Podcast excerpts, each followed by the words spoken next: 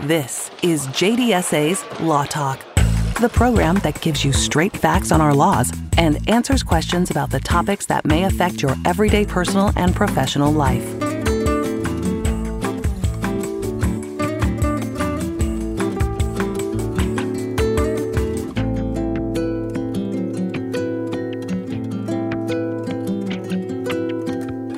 Thanks for joining us on JDSA's Law Talk. I'm your host, Clint Strand. We're joined by our featured attorney, Lee Lewis. Lee, thanks for being with us. Hi, Clint. Great to be here. Great to have you here. So, in this upcoming episode, we're going to talk about appellate law. That's right. It's the uh, litigation after the litigation. The litigation after the litigation. It's so it's the the end isn't really the end. It's never the end. But there will be an end to this podcast, I promise you. but not after, but not until we uh, break down these issues and uh, put them in a way that you can understand. We'll have that coming your way with Lee Lewis. It's next on JDSA's Law Talk. This is JDSA's Law Talk. Hear more programs and read in depth articles on the law at jdsalaw.com. Welcome back to JDSA's Law Talk. I'm Clint Strand. He is Lee Lewis. We're talking about appellate law. It's a fun word. Let's explain it. Let's begin at the beginning. What are the basics? What is appellate law? Really, what appellate law is, it's another stage in the litigation process, and it's the body of law that covers that. Uh, after a trial has reached a resolution, or in other circumstances, uh, we won't go too deep into the legalese here, but uh, when a judge issues a ruling in some cases, the appellate courts get to take a look at those decisions and decide whether those decisions uh, were either supported by evidence or either correct, le- correct legally. And uh, appellate law is the set of rules and procedures that govern that process. Okay, so what exactly is unique then about an appellate attorney? Do they come to the table with a specific set of tools that perhaps a quote unquote normal attorney doesn't? Not necessarily, uh, but similar to you know, if you're facing a bankruptcy, you hire a bankruptcy attorney. You know, if you're facing a tax issue, you hire a tax attorney. If you're dealing with an appeal, uh, you'll want to seek the, uh, the the advice and guidance of an appellate attorney. There are a certain set of rules. There's a certain way of arguing uh, that uh, that that appellate attorneys uh, practice in regularly and therefore have a great familiarity with. So I think the, the the most important thing that an attorney, an appellate attorney, brings to the forefront is a dispassionate view of the case. Uh, after litigation has happened, uh, emotions are high. Sometimes tempers are high, depending on if it was a very uh, heavily litigated case. The appellate attorney comes there with an unbiased look and is able to say, "Okay, everyone, let's calm down. Let's see what the issues are that could be appealed. Let's see where the areas are where there could be a way to either." Uh, justify the verdict or get the verdict overturned. And that's where the appellate ter- attorney can separate himself from, say, the trial attorney, because the trial attorney is still going to be very close to the issues uh, and maybe even wanting to perhaps overstate the winnability of the appeal in order to appease a client who perhaps they've just lost the case. So the analogy I'm thinking of maybe is kind of like a medical second opinion. This is like a legal second opinion. That's a that's a very apt analogy. It's very much like that. I want to focus on something that you just said prior. You mentioned identify and raise errors made at trial. What exactly does that mean when you say that? It's a great question. Um, the Court of Appeals is only able to review issues and arguments that were actually raised at trial. Uh, it's a common uh, phrase you see in appellate opinions. They'll say, plaintiff or defendant raises this issue for the first time on appeal, therefore we will not address it. So it's very important for an appellate attorney to be able to have the skill to go through the trial record, take a look at the transcripts, take a look at all the filings and the pleadings, and make sure that the issues that could possibly be up for appeal are what we call properly preserved. Because it's only these properly preserved issues that the appellate court will address. Okay, very good. We are talking with Lee Lewis, a featured attorney at JDSA Law during JDSA's Law Talk. We're going to take a quick break, but when we come back, we'll talk about some of the advantages of hiring an appellate attorney and having them on your team. That's coming your way next, right here on JDSA's Law Talk. You're listening to JDSA's Law Talk, brought to you by JDSA Law, one of the largest full service law firms in North Central Washington.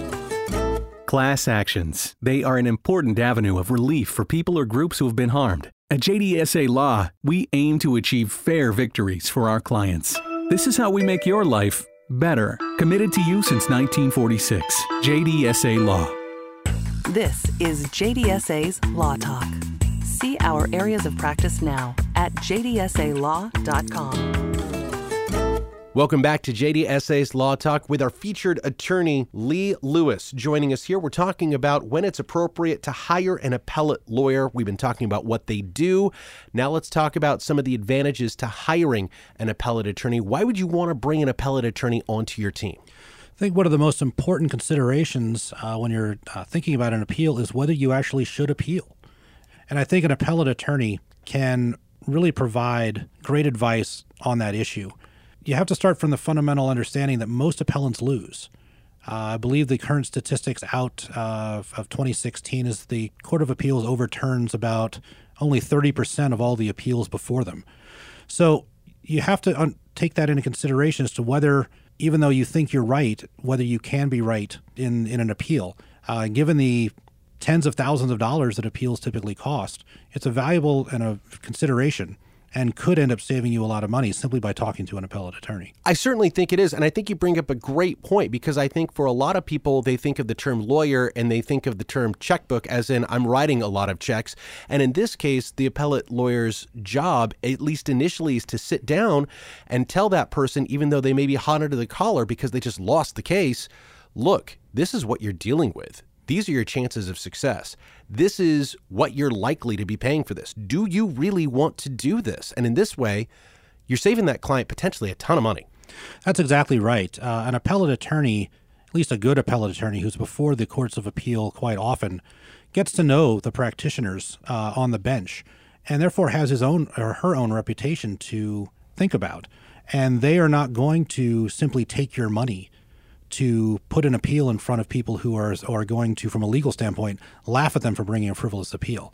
So by bringing your case to a qualified and experienced appellate attorney, you could, even though you might not like the answer, be saving tens of thousands of dollars by getting the correct answer. Well, let's say, for example, this person has a case. The appellate lawyer thinks they have a case. They want to move forward. So, what does make for a successful appellate lawyer? I think the most striking talent that a that an appellate lawyer has is the skill of persuasive writing. Um, the the courts of appeal provide a very narrow framework for how you can present your arguments, but to them, uh, there are page limits. Uh, there are different categories of argument and facts that you have to place before them in very specific ways.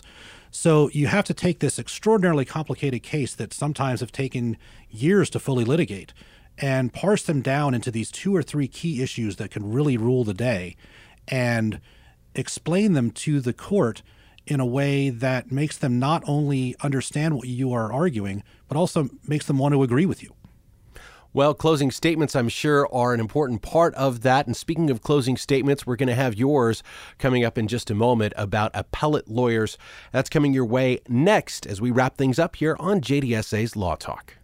This is JDSA's Law Talk. Connect with us on Facebook and on Twitter at JDSA Law. Cannabis law. It regulates marijuana production, sale, and use. At JDSA Law, we help growers, producers, and retailers understand this emerging industry. This is how we make your life better. Committed to you since 1946. JDSA Law. This is JDSA's Law Talk. Join the conversation. Send us your comments and questions to lawtalk at jdsalaw.com. Welcome back to JDSA's Law Talk. I'm your host, Clint Strand. Have a question for the good folks over at JDSA? Go ahead and send them an email at lawtalk at jdsalaw.com. That's lawtalk at jdsalaw.com. Wrapping things up with Lee Lewis, our featured attorney, talking about appellate lawyers and when they're a good idea. Let's go for your parting thoughts. Sure. When you're thinking about litigation of any kind, uh, the possibility of an appeal should be one of the factors you consider. And it's a conversation you should have uh, with the attorney you retain for whatever litigation you are facing. And talk to them about the possibility of that appeal and what would need to be done uh, as far as preserving issues as far as uh, preserving arguments. And if they feel that a bringing in an appellate attorney early could be necessary. Um, second, negotiating the appellate process is unique, and it should be left, at least in my opinion, to attorney practitioners who really focus their practice on appellate law. As I said earlier in the podcast, uh, you hire a bankruptcy attorney to handle your bankruptcy. You hire a tax attorney to hire your uh, to handle your tax issues. Hire an appellate attorney to handle your appeal. This is why we talk to the professionals, Lee. I'm telling you. We're wrapping things up here on JDSA's Law Talk. Before we let you go, once again, we'll have another opportunity to talk in the future. Give us an idea of another topic that we'll be chatting about. Sure, Clint. Next time we're going to be talking about the exciting world of civil and commercial litigation. My heart's already racing. Sounds great. Can't wait. Once again, I'm Clint Strand. He is Lee Lewis, and this is your JDSA's Law Talk. JDSA's Law Talk. Thanks for joining us, and please join us again next week. You can also join the conversation by sending us your comments and questions to lawtalk at jdsalaw.com. We'd love to include your questions in a future program.